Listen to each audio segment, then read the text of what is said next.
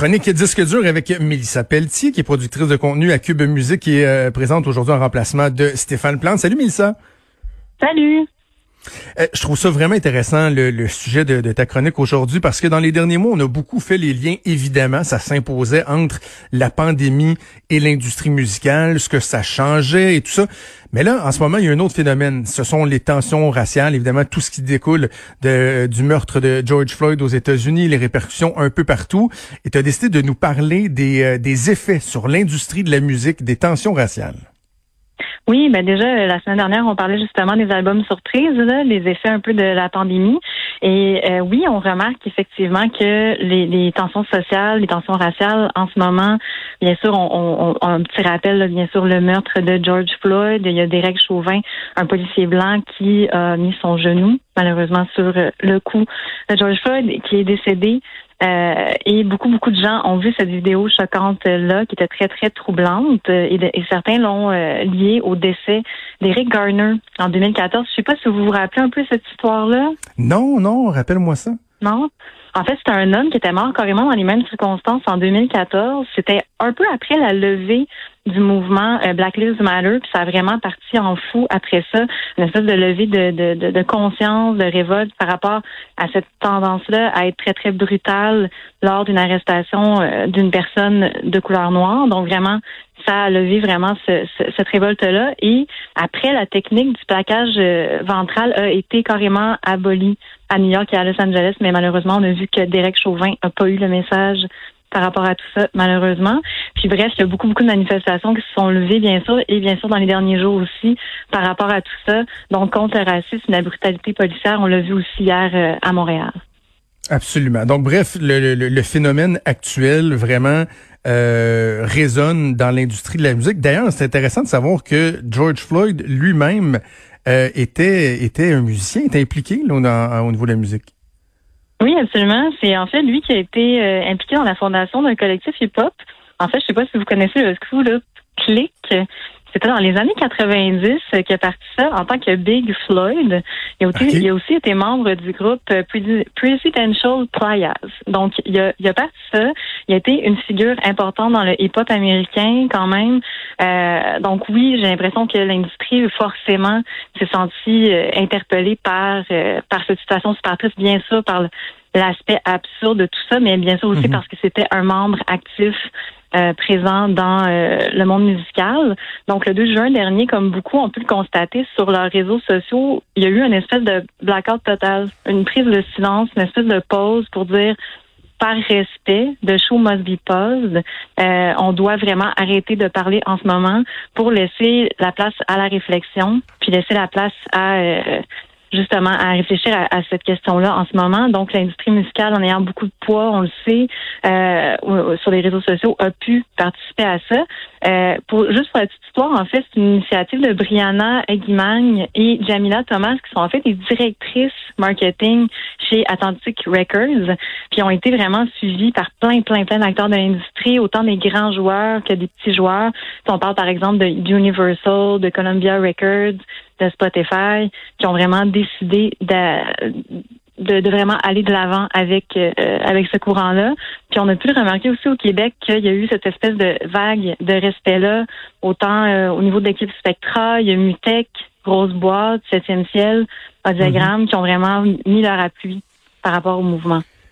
Puis ben ça, tu, là, tu parles de, de, de boîte comme telle, mais il y a des artistes aussi qui ont qui ont pris euh, qui ont pris position, des artistes qui ont euh, qui ont un poids. Puis tu sais, je trouve ça intéressant parce que des fois, il y a des gens qui vont euh, critiquer le réflexe du milieu culturel, de d'aller ajouter son grain de sel dans certains débats de société. Mais je trouve particulièrement dans un débat qui est aussi humain, qui est aussi sensible que celui-là, je pense que les artistes peuvent effectivement contribuer à faire changer les choses.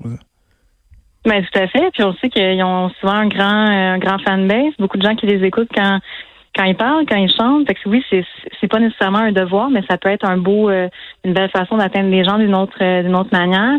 Et en enclenchant cette réflexion-là, en, en prenant parti euh, d'une manière ou d'une autre, c'est autant des gens qui ont décidé, par exemple, de, de repousser la sortie de leur album, tout simplement. Euh, il y a aussi qui a décidé avec RTG4 de carrément sortir deux jours d'avance carrément pour dire peu importe, on y va, on, y, on, on, lance ça en ce moment, c'est gratuit. Euh, il y a aussi euh, les, fait intéressant de savoir l'étiquette Republic Records qui a décidé d'enlever carrément le terme urbain de ces euh, de ces descriptions d'artistes en disant que c'était souvent relié à des artistes noirs il y a eu des dons aussi. Euh, par exemple, Universal qui a décidé euh, de donner 25 millions de dollars à un organisme de travail pour le changement et la justice sociale. Il y a aussi Warner qui a promis 100 millions de dollars. C'est vraiment, vraiment beaucoup. Euh, mhm. Puis espérons que ça puisse aider en ce sens-là. Et effectivement, il y a beaucoup, beaucoup d'artistes qui sont qui sont prononcés. Si on parle autant de de gens de la trempe de Quincy Jones, Beyoncé, bien sûr, qui est toujours très, très présente dans ce genre de, de débat-là. Euh, Mick Jagger, Foo Fighters, Katy Perry. Donc, autant des personnes de la communauté que des appuis des alliés. Très intéressant, très intéressant. Puis euh, à travers les époques, il y a des événements qui ont mené à la création, à la diffusion de, de chansons qui touchent euh, ce sujet-là, le racisme. Et euh, tu vas nous donner quelques exemples de ça. Oui, absolument. Mais en fait, euh, c'est mon collègue Stéphane Plante qui va pu être présent aujourd'hui, mais qui nous a amassé une petite liste vraiment intéressante, super pertinente de pièces qui abordent en fait ben euh, sur des thèmes anti-raciaux en fait là. Donc on a euh, par exemple Redemption Song de Bob Marley qui est une chanson on va l'écouter un petit peu.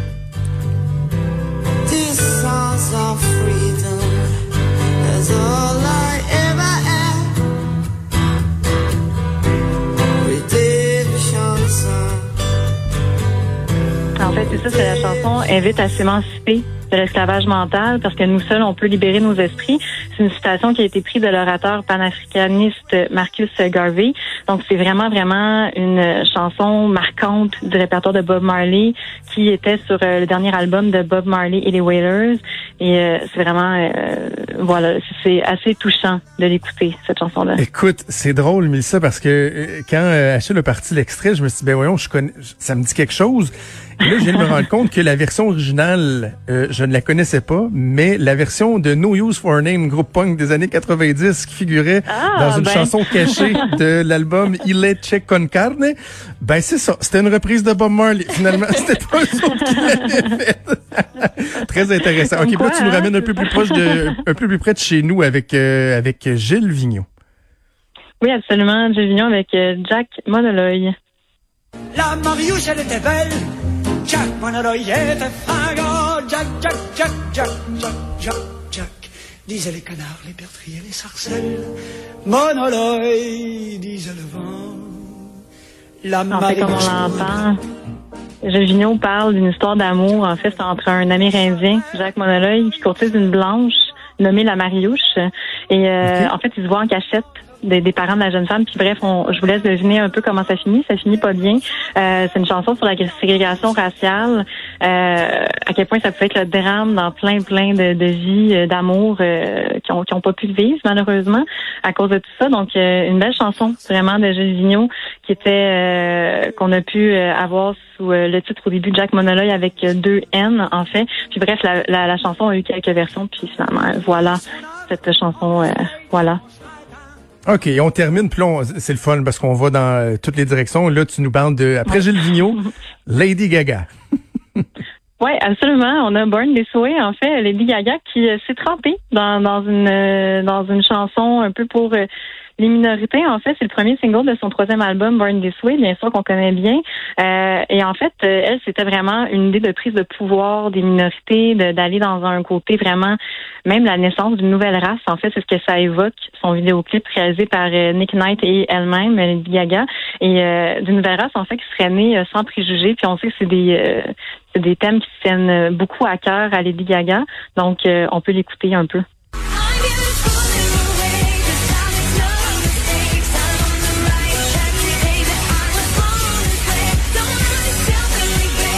Cette chanson-là qui avait eu, euh, mais ça, vraiment un effet mobilisateur. Hein. Au-delà du succès là, dans les dans les mm. palmarès, euh, vraiment le, le, message il a il a passé. Euh, ça va être une chanson dance, là, mais c'est une chanson pop et c'est une chanson qui, qui est engagée, qui a, qui a vraiment résonné. Oui, absolument. Puis autant au niveau euh, chez la communauté euh, homosexuelle, transsexuelle, tout ça, il y a vraiment eu une, grosse résonance. En fait, c'est les minorités euh, at large, si vous m'expliquez, si vous me, permettez l'expression. Donc c'est vraiment un beau, comme tu disais, un beau clip de ralliement, vraiment intéressant. Oui. En terminant, peut-être juste nous donner un rafale sur Cube Musique. Il y a d'autres exemples de chansons donc qui abordent la question du racisme qu'on peut qu'on peut écouter. Oui, absolument. Ben, A Change is Gonna Come de Sam Cooke. Il y a aussi Baiko de Peter Gabriel. China Girl de David Bowie. Euh, Ebony et M. Ivory de Stevie Wonder et Paul McCartney. Très, très bonne chanson. On a Fight the Power de Public Enemy. Hurricane de Bob Dylan. People Are People de Depeche Mode. Il y a vraiment, vraiment, vraiment beaucoup de sélections. En fait, Stéphane a fait un travail incroyable. On peut aller écouter ça sur Q Music. C'est vraiment très intéressant. Excellent, super intéressant. Mélissa Pelletier, productrice de contenu chez Cube Musique. Merci, nous avons parlé. On se reparle bientôt. Grand plaisir. Au revoir. Salut.